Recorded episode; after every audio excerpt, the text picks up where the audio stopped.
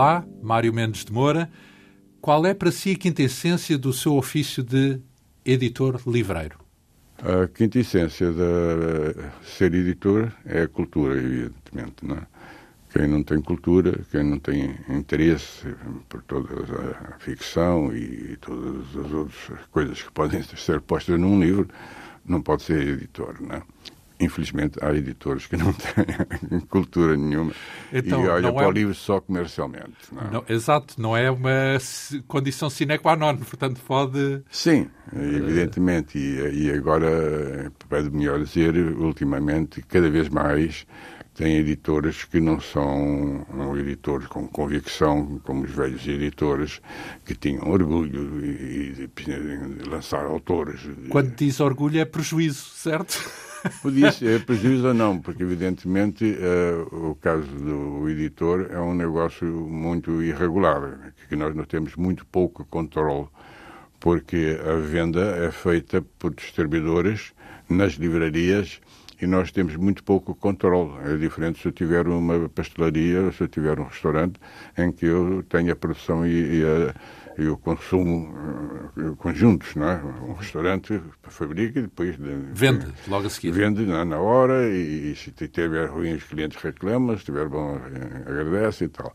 No caso do livro é diferente. Nós lançamos o livro num mercado muito amplo, que é um país inteiro, que no caso do Brasil é um país de dimensão, é um continente quase, e ele distribuído para aquelas livrarias todas e não nós não temos que, evidentemente, nós temos que fazer uma publicidade nos veículos de comunicação que antigamente era difícil, haviam poucos e poucos dedicados à cultura, e com o tempo os veículos de comunicação desenvolveram-se muito e hoje são fundamentais para a divulgação do livro. Não é? Ora bem, uh, no seu caso, uh, falamos agora da edição de livros, mas na verdade o seu caminho foi bastante mais diversificado, ou melhor, teve muitas outras etapas que nós vamos conhecer e teve, nomeadamente, uma etapa no Brasil que explica esse ligeiríssimo sotaque, sotaque que, que preserva, mas que é também, ao mesmo tempo, eh, como é sabido, eh, um sotaque sorridente, digamos assim, muito agradável, que os portugueses também conhecem bem. O nosso convidado, Mário Mendes de Moura, nasceu em Lisboa em 1924. Campo de Ourique. Há 97 anos, portanto, começou por estudar agronomia, silvicultura primeiro, mas uh, envolveu-se no mundo juvenil, uh, uma organização que, uh, enfim, combateu a ditadura salazarista e essa militância originou a sua prisão por diversas vezes e depois também a imigração em busca de melhores condições de vida. O nosso convidado viveu em países como a Venezuela, o Canadá e, sobretudo, no Brasil, como dissemos. Mais tarde também chegou a morar em Londres. Publicou o primeiro livro aos 21 anos, estou a vê-lo daqui, O Campismo na Vida Moderna, na Biblioteca Cosmos. Aos 29, publicou o primeiro livro no Brasil, intitulado A Verdade sobre a Guerra na Coreia.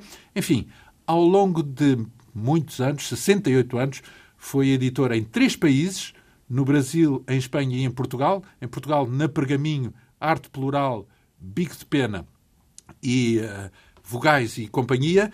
Hoje é editor ainda em Portugal, na editora Quatro Estações, fundada em 2014. Já agora tem dois irmãos também editores. O Rogério Moura fundou uh, os livros Horizonte e Rui Moura a editora Prelo. Ambos já falecidos. Enfim, mas deixaram uma marca também no Sem mundo dúvida. editorial. Uh, o, nosso convidado, ao todo, uh, editou mais de 3 mil títulos, o que representa, sei lá eu, milhões. 40, 50 milhões. Pronto, 50 milhões de exemplares. É uma marca absolutamente única no mundo da língua portuguesa. Ele foi responsável, por exemplo, para se ter uma ideia, eh, pela publicação do brasileiro Paulo Coelho, que, como sabemos, é um sucesso eh, de vendas em todo o mundo. Eh, também se dedicou à escrita, já com seis títulos no currículo, e o mais recente desses eu tenho aqui comigo, O Roxo dos Jacarandás. É um romance publicado em abril de 2022.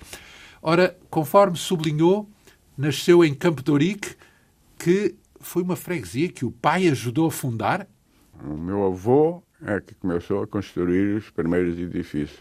Em Campo de Ourique? Era construtor e construiu vários edifícios em Campo de Ourique, que existem até hoje. Não é? E meu pai... Construtor não. civil, é isso? Construtor civil, sim. E meu pai não, meu pai tinha uh, um negócio de pastelaria, tinha uma pastelaria na rua, no Chiado, na, rua Nova do Carmo, uma que, que, pastelaria de elite, e foi um grande importador de cafés e de chás. Do Brasil? Não. não do mundo, não é? Ele era um especialista em cafés e chás. Ele pegava no chá, me esfregava na mão, cheirava e decidia de onde vinha o chá, né? E, e foi, foi. Bom, ele sustentou uma família de 12 pessoas durante 20 e tal anos. Não? Isso quer dizer 12 irmãos, 11 irmãos, é isso? Não, não. É, o problema é que tem, tem os agregados, né? Que nós éramos cinco irmãos, uma, uma, uma mais velha, uma menina, depois eram quatro rapazões. E, mas tinha uma prima e um primo, tinha uma, uma tia viúva, tinha meu pai, minha Toda mãe, a gente morava junta. E tinha um padrasto.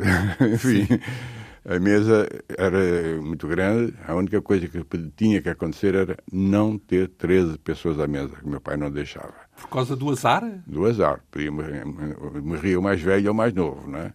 Ah. Então, quando eh, tinha 13 pessoas, ou um tinha que sair da mesa, ou se chamava a empregada para sentar na mesa. Muito bem. A empregada podia fazer parte da família também para fugir ao número 13. Então, hum, escolheu uh, como estudo a agronomia. Significa que no Bom, início nem pensava uh, fazer não, eu, o mundo dos eu, livros. Eu estudei, eu escolhi não a agronomia, que é a agricultura em geral, mas a civicultura, que é uh, um ramo da agronomia. Das árvores. Uhum. Das árvores. É? E a sua ideia era? A minha ideia era uh, fazer, trabalhar em genética e melhorar as árvores uh, portuguesas para poderem ocupar os grandes campos que tínhamos ocupados na época e hoje também e, e, portanto, arrumar uh, muitas árvores que poderiam ser adaptadas a, a, a, um clima seco, como nós sempre tivemos. Portanto, falamos nos anos pobre, 40, certo? Sim, e, e pobre. Não? Os terrenos de Portugal, fora os do Alentejo, todos são pobres. Então, eu queria plantas que pudessem eh, ocupar, não só plantas, como também uh, cereais, por exemplo. Nós tínhamos um problema com o trigo de importação, nós não tínhamos, o Salazar estupidamente pôs a, obrigação de plantar trigo em Portugal, o que saía muito caro. Para nós era muito mais barato importar o, trigo da Austrália e do Canadá. Que, que tem... E depois plantava-se o quê? O que se deveria plantar era centeio, por exemplo. Há muitos países, em vez de comerem pão de trigo, comem pão de centeio, né? e enfim cereais que podem se fazer pão e doces e bolos e tal e tal e, e, e te, precisam de terrenos menos ricos o trigo precisa de um terreno muito rico o trigo é muito rico exigente. água o, trigo, é o milho é, o, o, o, trigo é muito exigente no terreno né? na qualidade do terreno. Né? Ah, não falamos da água, falamos da própria sim, solo. Falamos do solo, tem, tem, os barros são os melhores para para o trigo. Né? Nas montanhas nós temos escalvadas, eh, teria que se pôr lá centeio, por exemplo, que é um, um cereal que não é exigente como o Então, mas vamos cá ver. Eu Isso queria é melhorar geneticamente essas plantas para podermos e por isso eu fui para a silvicultura. E já agora, Quando acabei a silvicultura... só um pormenor. Uh, nessa altura, nos anos 40, já se podia manipular geneticamente... Uh... Sim, claro. Havia uma estação agronómica aqui em Portugal para fazer pesquisas e fazer alterações genéticas. Eh, alterações genéticas são muito antigas, desde o tempo de Mendel. Mas. Um... Ah, alterações genéticas no sentido de ir apurando as apurando, espécies, não necessariamente como... microscópico. Não, eh, portanto... apurando as espécies, como se faz até hoje, não é? Quer dizer, se melhora. A manipulação das espécies. Com os animais como, como com as plantas. Claro. Então, mas e chegou a exercer como silvicultora? Não, não, aí é que eu vou chegar. Aí, quando eu acabei a silvicultura, também me casei, um pouco apressadamente, e tinha que arrumar casa e, e, arrumar um emprego. E tentei emprego, mas eh, era muito difícil porque a, a PIDE não deixava aquelas repartições e tal que poderiam me empregar e às quais eu fui E, e por, que não, é que não deixava? Porque deixava. já estava politicamente envolvido? Sim, eu já tinha sido preso, eu era um cara do contra. Não? Ah, então, mas vamos lá andar para trás. Então, claro. como é que se envolveu na política? Como é que foi parar uh, a, a, esse Bom, movimento a, a, o negócio contra a ditadura? Tem-se falado muito pouco. Eu acho é estranho como não se fala num aspecto tão importante. Havia o salazarismo, com todos os maus do salazarismo, que todo mundo sabe que são, a pobreza, a, o isolamento do país, o país, Portugal praticamente não era um país europeu na época, as colónias mal trabalhadas e, e tudo e a isso. ditadura? E, e depois, eh, em termos de, não, não havia liberdade de, de, imprensa, nem de livros, os livros eram apreendidos, eram controlados, tudo isso.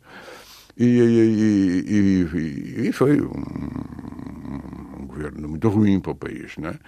E aí um grupo de antigos políticos e tal formaram uma coisa que se chama o MUDE, Movimento de Unidade Democrática, que foram aqueles ex-políticos, senadores e tal, tal, que resolveram fazer isso num clubezinho, na, na Rua do Bem Formoso, era um clubezinho que só uma, uma, e a sala conseguiu juntar cento e tal pessoas que fizeram um manifesto e assinaram e essas 110 pessoas tiveram orgulho de ser os assinantes os fundadores. Os fundadores. Então, mas o Mário foi fundador também? Vamos ao, vamos ao ponto. O problema é que nós, os jovens, né, percebemos como seria um movimento de políticos antigos, né, adultos, já treinados, já tudo isso. E não era isso que nós queríamos. Nós queríamos uma revolução jovem, uma, uma coisa mais perto do resto da Europa, da França, da Inglaterra e tudo. Então fundámos o MUD Juvenil. Eu, o Mário Soares, o António Pato, que esse era o único que era do, do PC. O... Falamos do Otávio Pato, é isso? Sim. E então, e, e como é que conheceu Mário Soares? Ele era seu uh, colega de universitário? Ele era, era, ele era de letras, eu era de civicultura, mas uh, havia um movimento universitário global que, tinha o, ponto nevrálgico no Chiado. Era, convívio, é isso? Convívio, Tertúlias. Era no Chiado, não é? E depois, claro, arrumámos lugares para, para conseguir uh, ter reuniões e tal, tal. Eu fui preso numa reunião que eu fiz. Quando fiquei uma reunião, a polícia tomou conhecimento, chegou lá e prendeu todo mundo também. A minha casa. Quanto tempo esteve detido? Ah, eu tive várias vezes detido. Uma vez foi, foi pouco tempo, outra vez foi meses, e, outra vez também foram muitos meses e tal. Tive de Caxias, tive de Aljube, tudo isso. Foi interrogado? E foi interrogado? Chegaram a, a não, fazer eu, tortura? Não se preocupava. Eu era culpado e acabou. Eu era culpado de ser antifascista. E isso já era um crime, né? Então jogava no Aljube, ficava lá mesmo no Aljube, naquela escuridão, naquelas, na, na, naquelas eh, celas todas escuras, né? E ouvindo incrivelmente, a coisa pior que tinha eram os sinos da Sé, que tocavam de 15 em 15 minutos, e inferno, e dava em, em cima da, da cela, a cela toda estremecia. E, por outro lado, a gente às vezes achava que tinha passado muito tempo e só tinha passado 15 minutos. O sino é muito bonito, a sé é muito bonita, mas para mas não para ouvir de para quem estava no jogo não foi interessante, não é? Mas, uh, enfim, uh, uh, depois eu quis arrumar esse emprego, achei que não conseguia, e fui à embaixada da Venezuela, que estava fazendo cartazes nas ruas, incentivando para a imigração para a Venezuela, porque a Venezuela era um país que estava muito largado, muito perdido, mas ela tinha uh, grandes uh, recursos de petróleo, que os americanos compraram tudo aquilo, mas deixaram tudo parado. Durante a guerra não exploraram nunca o petróleo. Depois da guerra, eles resolveram explorar o petróleo da Venezuela para poupar o petróleo deles. Aí é que a Venezuela começou a ter um desenvolvimento. A Venezuela, inclusive, tinha pouca, eh, pouca população e, o desenvolvimento era administrativamente. E aceitava imigrantes, portanto? Aceitava, não. Fez uma campanha muito grande para, para, para imigrantes. Não foi só a Venezuela, o Canadá também fez uma campanha muito grande. E também só, lá esteve? também lá esteve, só que o Canadá foi a migração muito inteligente, muito bem feita, e no, na Venezuela não, foi feita a balsa, não. E então eu fui na embaixada e eles me disseram que eu, eu era silvicultor, não tinha dúvida, eles iam me entregar uma fazenda, tratores e tudo isso. Ah, bem. E eu fiquei de olho grande, apanhei o passaporte, o visto, comprei um, um voo e fui para a Venezuela. Para Caracas? Para Caracas. Quer dizer, o voo de, a gente chega a Venezuela em Maiquetia, que é o aeroporto que é cá embaixo, e Caracas é a mil metros de altitude e vai-se de, de, antigamente era uma cidade horrível, era uma estrada horrível, cheia de, de retornos. Curvas e contracurvas. Hoje tem uma autoestrada magnífica, mas naquele que antes era, era um, um esforço de subir aquilo tudo isso. Eu tinha, né, cheguei lá com 13 dólares, né, e quis contratar um táxi, o táxi era 13 dólares por acaso. até que eu consegui que o táxi fizesse 12 dólares, ele me levou até Caracas, me deixou no centro de Caracas. Com um dólar no bolso? Com um dólar, entrei numa pastelaria e comi um suco de pera, que não tinha em Portugal, e um sanduíche. Foi a melhor refeição do, que eu tive no mundo. Ah, pois. então, mas e como é que organizou a sua vida a partir daí? Bom, a partir daí, eu tinha um amigo que tinha estado preso comigo, o Daniel Moraes, que também era da Comissão Central do Mundo Juvenil, e tinha ido para a Venezuela, porque ele tinha lá família e tal. E eu tinha uma, a morada dele, tinha-me comunicado com ele e, depois estive com ele e, através dele consegui um, um emprego para dirigir uma carpintaria, que foi o que eu fiz. Bom, na Venezuela fiz mais coisas, né? vendi batons, até que finalmente consegui uma, Ainda longe do mundo dos livros, certo? Ainda longe do mundo dos livros. Eu, eu fiz lá vários negócios, uma fábrica de caramelos, por exemplo, e fiz finalmente uma. Mas fez agência. ou trabalhou numa Não, fábrica? Fiz, fundei uma, uma fábrica de caramelos. Uh, porque a minha ideia era fazer uh, caramelos para fazer uma experiência que o meu pai tinha tido, que era hum, fazer caramelos com, uh, com estampas de jogadores de, de futebol ah, aqui. E meu pai fez isso, teve tipo muito cromos, sucesso. é isso, como é, se fossem cromos. cromos. E eu queria do beisebol, que é o que se, se joga na, na, na Venezuela. Venezuela. Claro. E armei todo e tudo isso e tal, comecei a, a, a conseguir comprar uma fábrica. Eu andava procurando uma fábrica que me fornecesse, mas consegui encontrar um romeno que tinha uma fábrica fechada. E como sabe, os romenos são o povo que consegue, é o único povo que consegue, uh, enfim, me, dar o nó nos judeus. É o único. Os judeus só têm medo dos romenos, não é? Esse cara era um velho. Portanto, tem romeno. experiência negociando, de, para negociar, é isso? Desde a Idade Média, né? E, e, tem uma, uma comunicação internacional, eles têm uma informação muito grande e tal. É um povo pequeno, né? E, e, e a língua parecida é uma língua latina também, como sabe. E, então eu lancei os caramelos na rua, não ainda sem que, que eu, sem os, os, os posterzinhos. Seus cromos. Os cromos, como se diz, que, que eu ia mandar fazer nos Estados Unidos. Venezuela não tinha condições para isso. Pus na fábrica, pus no, no mercado e, para azar meu, uma, uma fábrica de caramelos cubano que tem açúcar. Com fartura? Com, com fartura. Venezuela não tinha açúcar. Eh, Venezuela tinha muito pouca agricultura e lançou no mercado os caramelos deles, caramelos Fiesta, com o preço de caramelos deles era mais baixo que o açúcar que eles podia comprar deles para fazer Portanto, os caramelos. Arruinou a concorrência. Arruinou.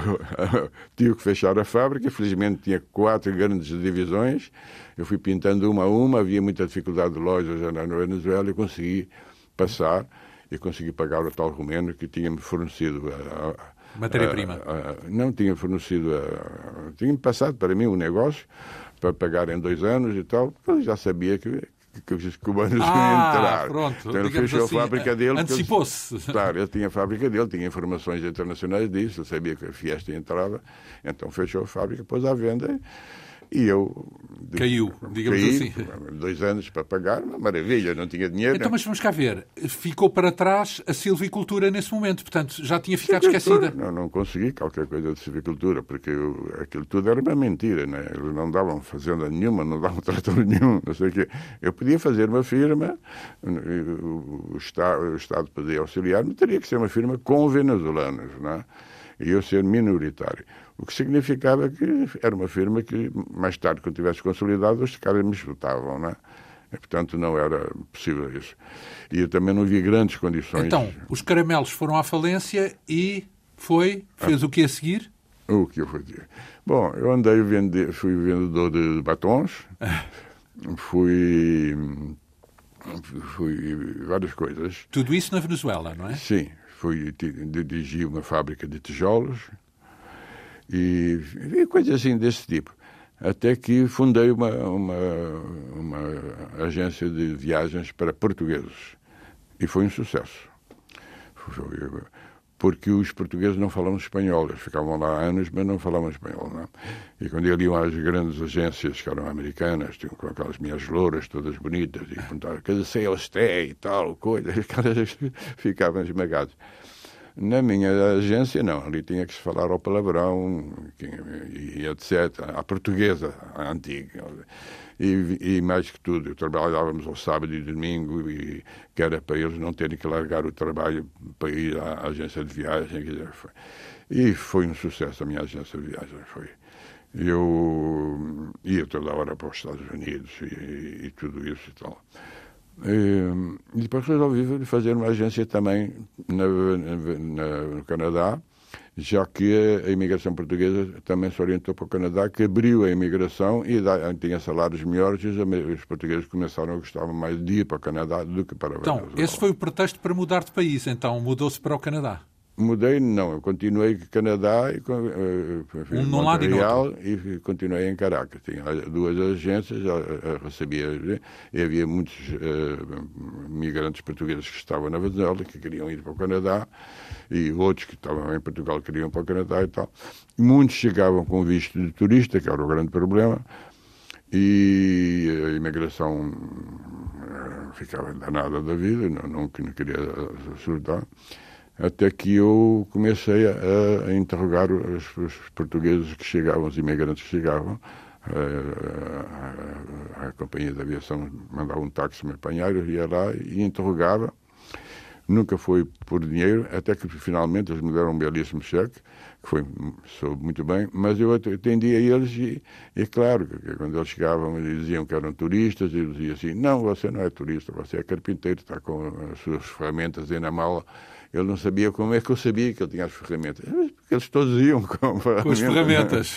Não, Estava bem à vista. Então, mas esse foi o seu mundo? Até que idade mais ou menos trabalhou nessa? Estamos falando nos 25 anos, 26 anos e tal. Então, mas nessa altura já tinha publicado um livro, certo? Não, o campismo. Era um livro em Portugal. Eu fui, fui eu que introduzi o, o, o, campismo em Portugal. Fundei o clube de campismo, fundei a, a, a revista Campismo e fiz, fiz eh, campismo com, com promoção. Fazíamos acampamentos chamando muita gente e tudo isso. Isso na altura da universidade, na altura dos estudos? Sim, sim, na altura dos estudos, concomitante. E o que era engraçado que nesses acampamentos que a gente fazia fazia, que iam, digamos, sem tendas e tal, tal, a gente fazia uma fogueira e, e cantávamos poesias e etc e tal. E em volta, né, longe, ficava assim uns 10 ou 15 pides, né, parecia uma alcateia de lobos, parecia uma alcateia de lobos a vigiar o rebanho de ovelhas, né? Então, Mas isso foi importante, para mim foi muito importante, porque essa, esta coleção foi uma coleção muito importante, porque foi uma coleção que fez um, um, um programa de edições de tipo social. Da Biblioteca Cosmos? Da Biblioteca Cosmos, foi dirigido pelo Bento Jesus Caraça, que foi um, um grande, grande, opositor e um, grande, grande médico. E um grande mestre, um grande cérebro, foi o meu ídolo. E, e depois, então, o, esse, esse, o diretor dessa coleção, o Rodrigues, me, disse, me convidou para eu fazer o livro, e eu fiz o livro. E o livro então, o livro é sobre uh, o que fazer, como fazer campismo. O campismo, sim. É uma é, espécie claro de um guia de campismo. Sim, mas ao mesmo tempo eu tinha uma história geral do campismo e tal, tal, a pontos que há pessoas que modernas, há pouco tempo um, um, crítico português, 60 anos depois deste livro ter saído, fez uma crítica a este livro chamando, dizendo que era um livro comunista e que as ilustrações também eram comunistas. Então? não eram comunistas, só que eram uh, um enfoque, uma análise social da porque é que nasceu o campismo, não é? e que eu tinha feito aqui e tal. Tinha alguma ligação a um Partido Comunista, por exemplo, quando esteve no Mundo Não, Juvenil? O Mundo Juvenil só tinha o, o Pato do Partido Comunista. Otávio Pato. Que era um representante do Partido Comunista, mas ele não mandava. Era, era, era um dos equipe, elementos apenas. Era um dos seis elementos. De, de, de, e, portanto, e, algumas coisas eram importantes porque eles tinham uma experiência que nós não tínhamos e tudo isso. Não é? Mas nunca deixei. Infelizmente, hoje, se chegarmos na, na, na Google. Uh, parece que o MUD era uma organização comunista. Não é? Eu fico muito triste com isso, porque eles mentem totalmente nesse aspecto, não é? Porque eles não tinham um controle do mundo nem do mundo juvenil. Nunca tiveram controle. Não era orgânico, pelo menos. Podiam estar orgânico. presentes, mas não era orgânico. Então, mas uh, isto interessa-me porque, no fundo, ao longo dessa sua experiência de vida, os livros já lá estavam de uma forma ou de outra, não é? Mesmo claro. tendo experiências com caramelos ou com... Não, mais do que isso. Nós, eh, eh, eu e os meus irmãos, fizemos, tomámos conta de uma biblioteca que estava fechada há muitos Ainda anos. antes de emigrar, é isso? Sim, antes de emigrar. No tempo de, que eu escrevi isto. Do campismo. Havia uma biblioteca uh, que tinha sido uma biblioteca antiga. Uh, nos anos de pós-república houve o um movimento editorial português muito bom e havia edições. Depois entrou Salazar e, o movimento editorial caiu Enfraqueceu. brutalmente. Mas essa biblioteca foi fechada e tinham livros de, desse tempo, muito bons, traduções dos clássicos e tudo isso. E eu, quem era o, o diretor, ocasionalmente, o responsável, era o Bento Jesus Caraça. E eu fui pedir a ele a possibilidade de a gente recuperar essa biblioteca para fazer palestras e tal. E foi o que nós fizemos. Naquela biblioteca fizemos um conjunto de palestras, convidamos os, os, os caras que escreviam na Seara Nova, que era o, Sim, os grandes veículo, intelectuais e os intelectuais existentes né? também. E fizemos que, que todos aqueles intelectuais que estão aqui atrás, nesses livros aqui, fizeram palestras e o, António, o Rodrigues, que era o, o diretor disto, assistia a essas palestras e eu organizava essas palestras e muitas dessas palestras viraram livros, livros da Exato. Biblioteca Cosmos. Foi o primeiro a fumaça de os primeiros vestígios é, e eu tive, me entusiasmei por aqui o Flautino Torres por exemplo livros de história e tal tal enfim, esses grandes e eu depois eu falava com, com o Rodrigues e tal e ele fazia o contrato, fazia o livro e estava o livro. Então, eu era isso... um, um, um, um co-editor, digamos assim, eu era um, mensageiro. E isso em Portugal, certo? Em Mas Portugal, depois, quando foi para a Venezuela, deixou o mundo dos livros na Venezuela. tinha que, que, que, arrumar dinheiro para pão. Para, para, comer, para sobreviver, claro. Para comer, pegar então, o quarto, mas, e depois da Venezuela isso. foi para o Canadá, é isso? Fiz agência no Canadá. O Canadá era ótimo, um país ótimo, é muito civilizado. É o único país civilizado de todas as Américas, é, o Canadá, né? Mas, infelizmente, o sol não gosta do Canadá, não aparece. Se você vir um, uma plantação de, de, de, trigo, fica abismado, porque aqui é um mar total, não tem fim. De grandes superfícies. É lindíssimo, não é? E eles têm, também uma agricultura muito forte e tudo isso. Até hoje eles são o maior fornecedor, eles e a Ucrânia é o maior fornecedor de, de trigo. Não é? E nós, como compramos trigo do Canadá, não é? Mas e... aí não havia o mundo dos livros, certo? Enquanto esteve na Venezuela e no Canadá, a edição livreira ficou suspensa durante ficou algum suspensa. tempo. Até que eu, por falta de sol e, e, por causa do frio e tal, resolvi entregar a, a minha agência aos meus empregados e ir arriscar o Brasil, que era o país que eu tinha sempre na cabeça, porque eu lia Jorge Amado, claro, Eurico Veríssimo, Ah, mas já, claro. já orientado para os livros, é Hã? isso? Orientado... Não, como jovem, eu, eu, sou um leitor desde os 10 anos, não é? Uhum. Eu lia... E, como e... destino, é isso, como país de destino, por ser, Sim, ter uma aura. quer dizer, e, e, esses escritores brasileiros puseram a minha cabeça um país fantástico, não é? Que é, que é fantástico, que é um país fantástico. Um não é? É um continente, né? e culturalmente é fantástico, musicalmente é fantástico, em termos de estilo de vida é fantástico. Quer dizer, e isso estava na minha cabeça, e o Canadá não estava interessado para mim, o frio e tudo isso, e a agência funcionava, a agência funcionava, passava bem, tinha, tinha uma, relia e tal, tinha muitas amigas canadenses e tudo isso, mas apesar disso havia o frio, não havia a falta de sol e eu resolvi ir então, para, para, o Brasil. Para o Brasil. E no Brasil orientou logo a sua vida para o mundo da, da edição Bom, de livros? Quando cheguei ao Brasil não tinha dinheiro. Para variar, não tinha dinheiro. E então eu escrevi para aqui a perguntar aos meus irmãos se tinha algum amigo nosso no Brasil e tinha um chamado Luís Vasconcelos que trabalhava na Fundação Getúlio Vargas, que é um órgão igual à Fundação Gulbenkian aqui, não é? Muito importante. Aí fui visitar o Luís, não é? Abraçar, abraço e tal, tal. E eu disse ao Luís, então, ele disse, ah, ainda bem que tu chegas, tu tens aqui um livro para traduzir, mas eu não tenho tempo. Faz esta tradução que, que, que eles pagam bem e tal, tal. E eu fiquei contente. Enquanto eu estava falando com ele, chegou uma senhora, funcionária, chorando. Por quê? Porque a Fundação Getúlio Vargas queria fazer uma filial em São Paulo. Em, no Rio de Janeiro, a, a, Fundação tinha cursos de uh, administração política e vinham pessoas de, todo, de todos os países da América do Sul para fazer, para se prepararem para ser funcionários públicos, chefes de repartição e tal. E eles queriam fazer uma, uma, uma universidade de em São Paulo. administração comercial, não política, não, comercial, porque São Paulo era muito forte comercialmente, era e é e será. E, e ela, ela, ela tinha sido encarregada de fazer a exposição, mas depois marcou com, com agências de publicidade e tal, mas depois o assunto ficou parado.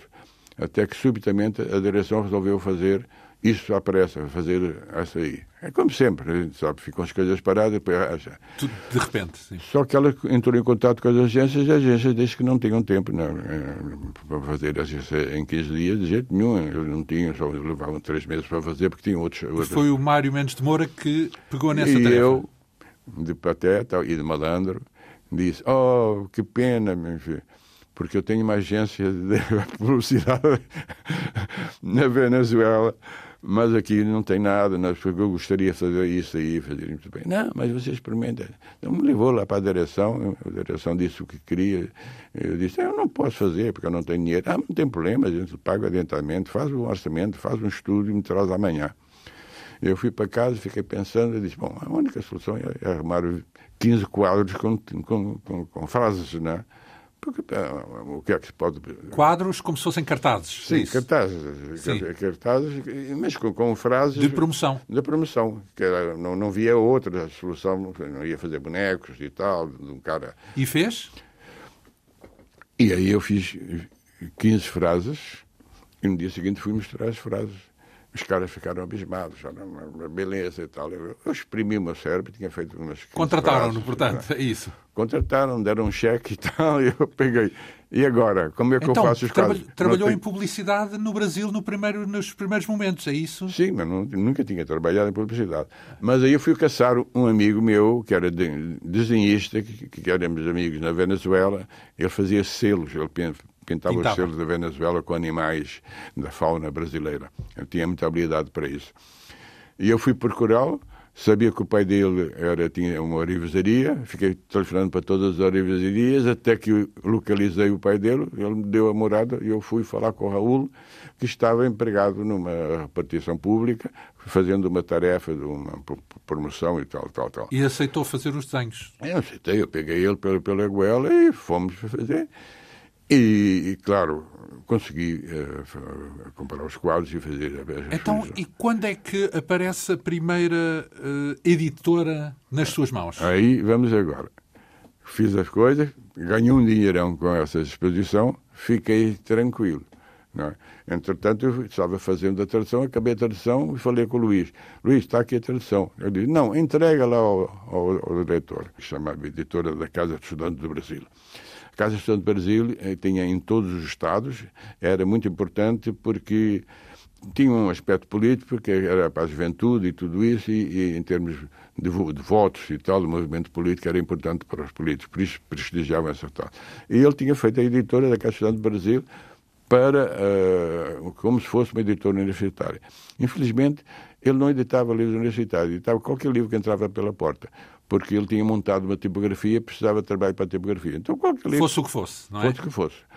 porque ele tinha ido para São Paulo porque a filha dele precisava ir, porque ela é surda-muda, tive que ir para Então ele precisava era de um editor, ela, justamente. De ele precisava que... Tanto que ele me perguntou, o que é que você acha da editora? Bom, a editora, vai-me desculpar, mas a tua editora é um crime.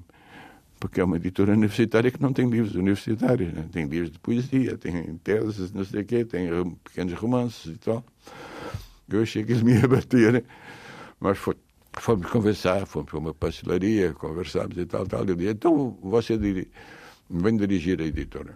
Eu digo, bom, é o seguinte, eu posso dirigir Já a editora... tinha experiência porque tinha editado na Biblioteca Cosmos em Portugal, não é? Sim, mas uh, eu só Não como escrito, editor, era só escrever. Eu tinha escrito. Mas eu tive muita... Eu, eu acompanhei a, composição e a revisão... O ofício, vá, o ofício, não é? Bom, curiosidade. Mas aí eu falei com ele, eh, mas então eu posso dirigir, mas vamos fazer nós uma editora comercial, ampla, com uma programação que nós acharmos. Como é que se chamou comercial. essa editora? Anos, editora Anos. E, e, era também vocacionada para a universidade ou começou não, a fazer. Essa seria a editora ficção. geral para poder editar qualquer tipo de livro. Incluindo romances, por exemplo. Se quisesse, claro. E eu disse para ele que eu dirigisse, e de facto peguei na editora da Casa de Estado de Brasília e lancei um, um grandes livros, onde dei a Geografia da Fome, a Geopolítica da Fome, que é um, dois livros foram fundamentais até hoje, são importantes. Uh, lancei livros de filologia, de, de, enfim, todos livros universitários, não é? E fiz da, da editora da Casa Estudante uma editora universitária. E romance? Ainda não romances, eu estava deixando isso para anos. Bom, mas eu tinha um, um bico que era fazer um suplemento de política internacional no jornal, porque os jornais brasileiros não, não, não ligavam à política internacional e não, não tinha textos sobre política internacional. E eu fui a um bom jornal e me propus a fazer uma página. Então lá fez, pegava no Telex, pegava aquelas coisas, traduzia aquelas notícias do Telex, aquelas fitas do Telex, sim, não sei sim. se chegou a ver alguma Sim, cheguei, ainda sou desse tempo. então, e eu pegava então, eu fazia a página e tal de noite, e era bom porque uh, o jornal era na, no bairro da, da Lapa, que era o bairro das boates e dos cafés. No Rio de Janeiro. No Rio de Janeiro, né? Era a boate do, dos bons vivants e tal, tal. E a gente aproveitava, trabalhava ali, depois ia tomar uns copos e tal, tal. E... É engraçado porque tanto a, o mundo da edição de livros como o do jornalismo está sempre associado a um bairro qualquer, sim, a um sim. bairro desse, das, é, é de tertúlias é e diversão e convívio. É infalível. Aí então, como na época todos os dias tínhamos que ter manchetes sobre a Guerra da Coreia, porque era a Guerra da Coreia que estava em jogo, não é? Então eu resolvi fazer um livro sobre a Guerra da Coreia. A verdade sobre a Guerra da Coreia. Então, e arrumei um texto uh, de, um, de um canadense, arrumei, não, de um americano, um texto de um belga e um texto do, do essa de Queiroz, que tinha sido embaixador na Coreia. Né? E fiz o livro, montei o livro e tal, e lancei o livro na com A Verdade sobre a Guerra da Coreia. Nessa semana que eu lancei o livro, o primeiro livro da minha editora. Porque isso foi, foi que nos anos 50, convênio, certo? Foi feito convênio. E, o, o, acabou a guerra. Sim. O, o, o, convênio nunca foi aceito. O armistício nunca foi assinado entre pois. o Norte e o Sul. Até hoje não foi assinado. Né? Mas acabou a guerra, né? E acabou a guerra, acabou o interesse pelo meu livro e foi um insucesso. Né? Ah, tremendo. Na altura, um E eu, na atrasado. época, dizia, pensa para comigo, bom, isto aqui é um recado do meu anjo da guarda, se é que eu o tenho, e dizendo: opa, não faz livro, vai fazer uma fábrica de caramelos como teu pai, de pastéis de nata e tal, que sustentou uma família durante 20 anos, de 12 pessoas e tal, e tal.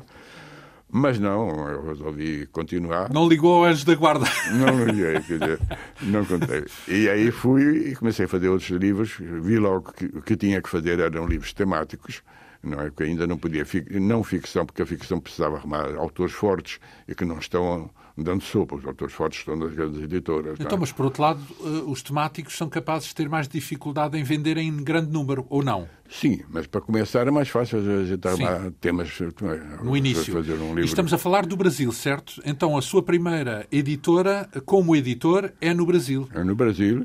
a editora Andes, o primeiro livro, O Fracasso da Guerra da Coreia, e, e a editora, depois comecei a fazer livros, comecei a fazer livros, o primeiro livro que fiz depois da Guerra da Coreia foi Educação Sexual de Crianças.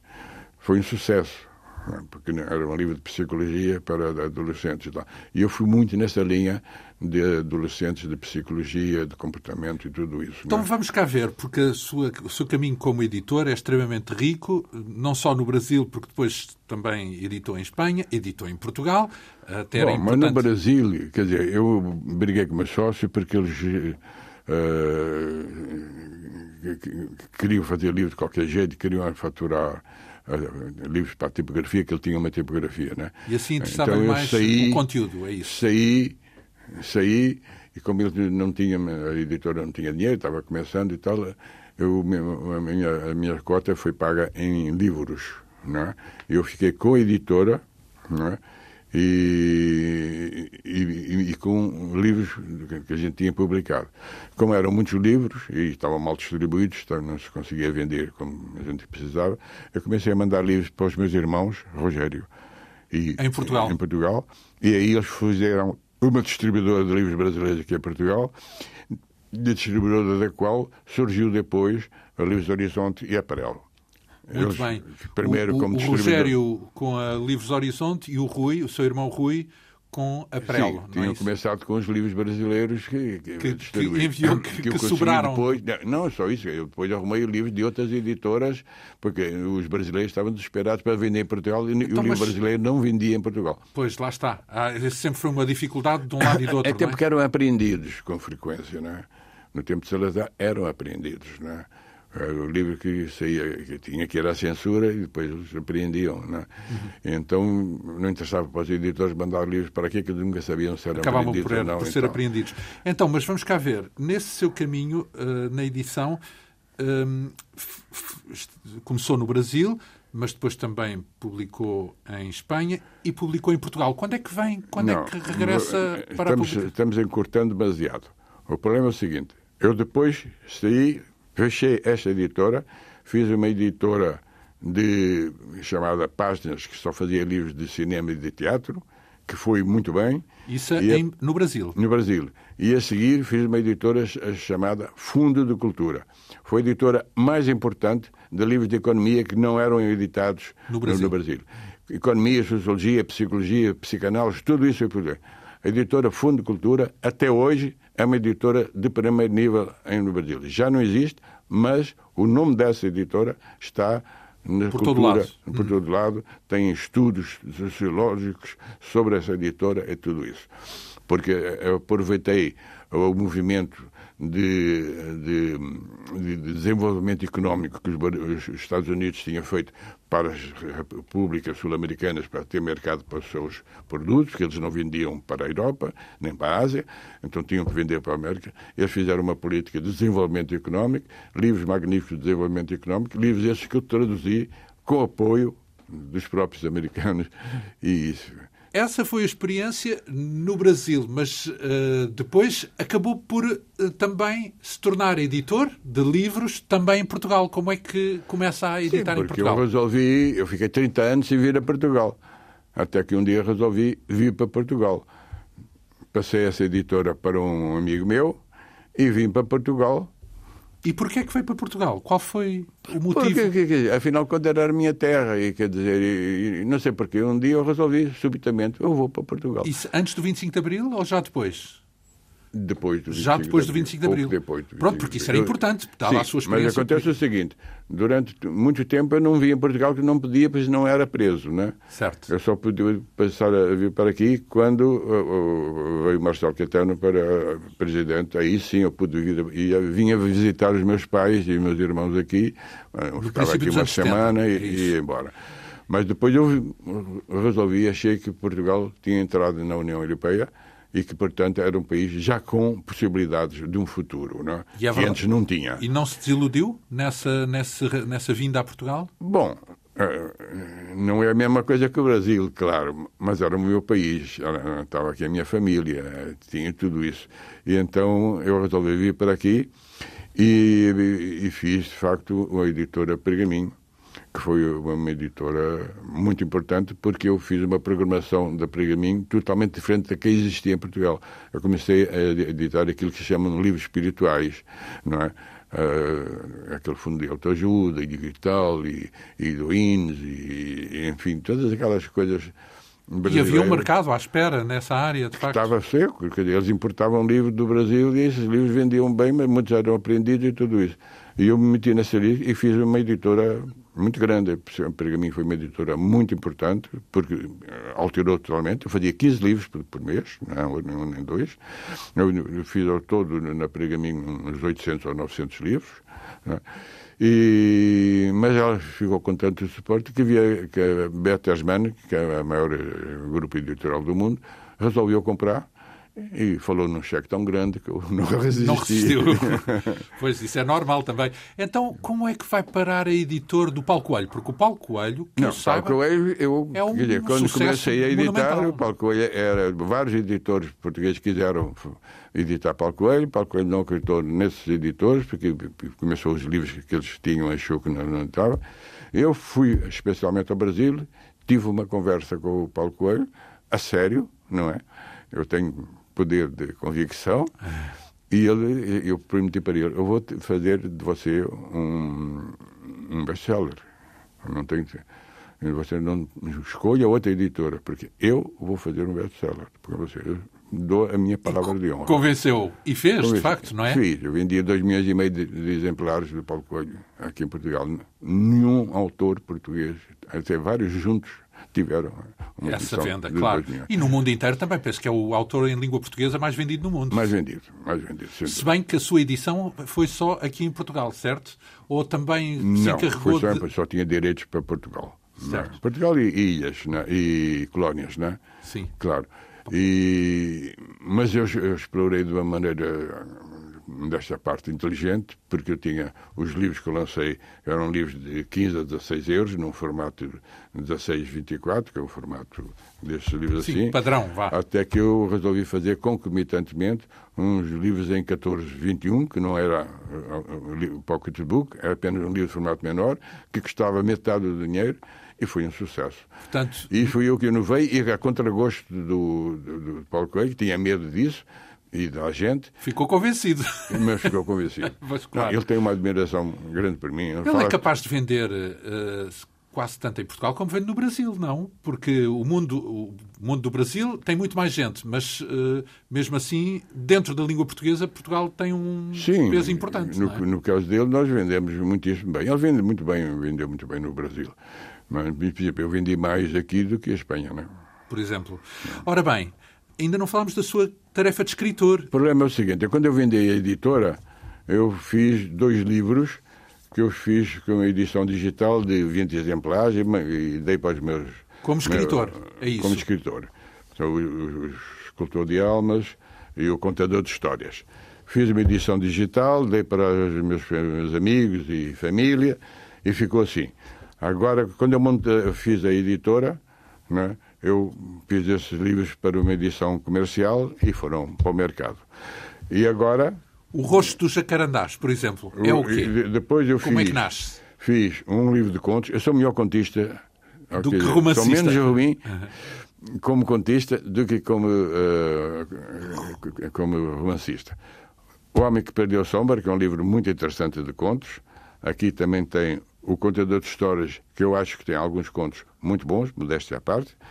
E depois eu fiz A Poeira do Tempo, no, no, ano passado, que é um livro de memórias, não um livro biográfico, é um livro de memórias, são 50 memórias da minha vida, de, de vários períodos da minha vida, que eu acho um livro interessante. E tem depois o Roxo de Jacarandás, que é um romance. E o que é este romance? Se quiséssemos uh, falar do, do fio da meada... é sobre o amor. É sobre o amor. Eu acho que, desde tempos da Romeu e Julieta, que fazem livros de amor, e 90% da ficção. Foi um dos seus negócios, entre aspas, é, também. A ficção é essencialmente de amor, porque amor, de facto, é muito importante para as pessoas. Né? A vida só tem sentido com amor. Né? Sem amor, uma vida não tem sentido. Né? Pelo menos, ter... menos sonha-se com, com, com muito. Não, a pessoa pode ter comida, pode ter cama, pode ter um apartamento, pode, pode ter um emprego, mas sem amor ele não viveu. Não é? E, e, portanto, é importante. Então, e o que é este e, rosto dos jacarandás? O rosto dos jacarandás, é, é, o jacarandás é uma árvore que tem uma flor roxa, que tem aqui nas avenidas. Então, mas e como é que entra nesse enredo do amor? É que ele, o, o personagem era um estudante de, de, de matemática em, em Inglaterra, foi chamado porque a mãe dele estava no hospital, ele veio para o hospital, assistiu ao falecimento da mãe, que é uma parte talvez melhor do livro, e depois ficou no apartamento de casa da mãe. Aí tinha uma, uma moça com que ele brincava quando era garoto, jovem, morava em Portugal nesse apartamento. Havia uma jovem no reitação e, e, e a casa tinha um jardim onde tinha jacarandás. E tinha a mãe adorava o jardim porque abria a janela e no tempo da floração via aquilo então, tudo é um efeito de memória, de encanto, de encantamento, de encanto, é isso? Exato. E esse, uh, o interessante desse livro é que o rapaz, além de se apaixonar por ela, tinha um problema, não podia casar com ela, não, não, porque ela tinha um defeito na bacia e não poderia então fazer viagens, ter filhos e tudo isso. Mas, entretanto, ele queria arrumar uma solução. Mas, entretanto, ele pega e resolve fazer um livro sobre a, a, a, faculdade de Cambridge que ele frequentava. E aí ele vai fazer o livro. Enquanto está escrevendo o livro, tem um hacker que entra no livro e transforma os textos. Isto, melhor do que ele, escreve melhor. O ácaro? O ácaro é melhor do que ele. Então, porque corta algumas palavras, é isso? Edita. Não, faz revisão e melhora o texto. não é? E ele não sabe quem é esse ácaro que, que entra todos os dias e muda. E, o livro é interessante por isso. Tem o seu lado, porque, vamos cá ver, inclui uma história no Reino Unido. Tem um lado, e, e sabendo que o Mário também viveu uh, no Reino Unido, tem o seu lado biográfico, esse livro? Hum, não, não, não, não, é biográfico. Eu acho que é, eu sempre achei graça essa história dos hackers poderem entrar em qualquer lugar, não é? é um negócio incrível. Eles entraram no, na, na, no sistema informático da Marinha Americana, imagina. Né? Portanto, entrou em todo lado. E agora estou entrando aqui em, em, todo o mundo, em todas as grandes firmas, não é? Ora bem, há aqui, cada livro tem o seu mistério e o seu enredo e não há como mergulhar no próprio livro e é se calhar esse o convite que faço porque, no fundo, estes livros uh, são, de uma forma ou de outra, direta ou indiretamente, um reflexo desta vida riquíssima que o nosso convidado viveu, uh, com 97 anos, no momento em que estamos a ter esta conversa. Mário Mendes de Moura é um editor de referência, mais de 3 mil livros editados, dezenas de milhões de livros uh, partiram das mãos e do trabalho deste nosso convidado. Mário, muito obrigado por ter vindo aqui à Rádio Pública. Obrigado eu pelo convite. Esta Quinta Essência hoje teve o apoio técnico de Henrique Santos, produção, realização e apresentação de João Almeida. Regressamos dois a oito dias. Bom fim de semana.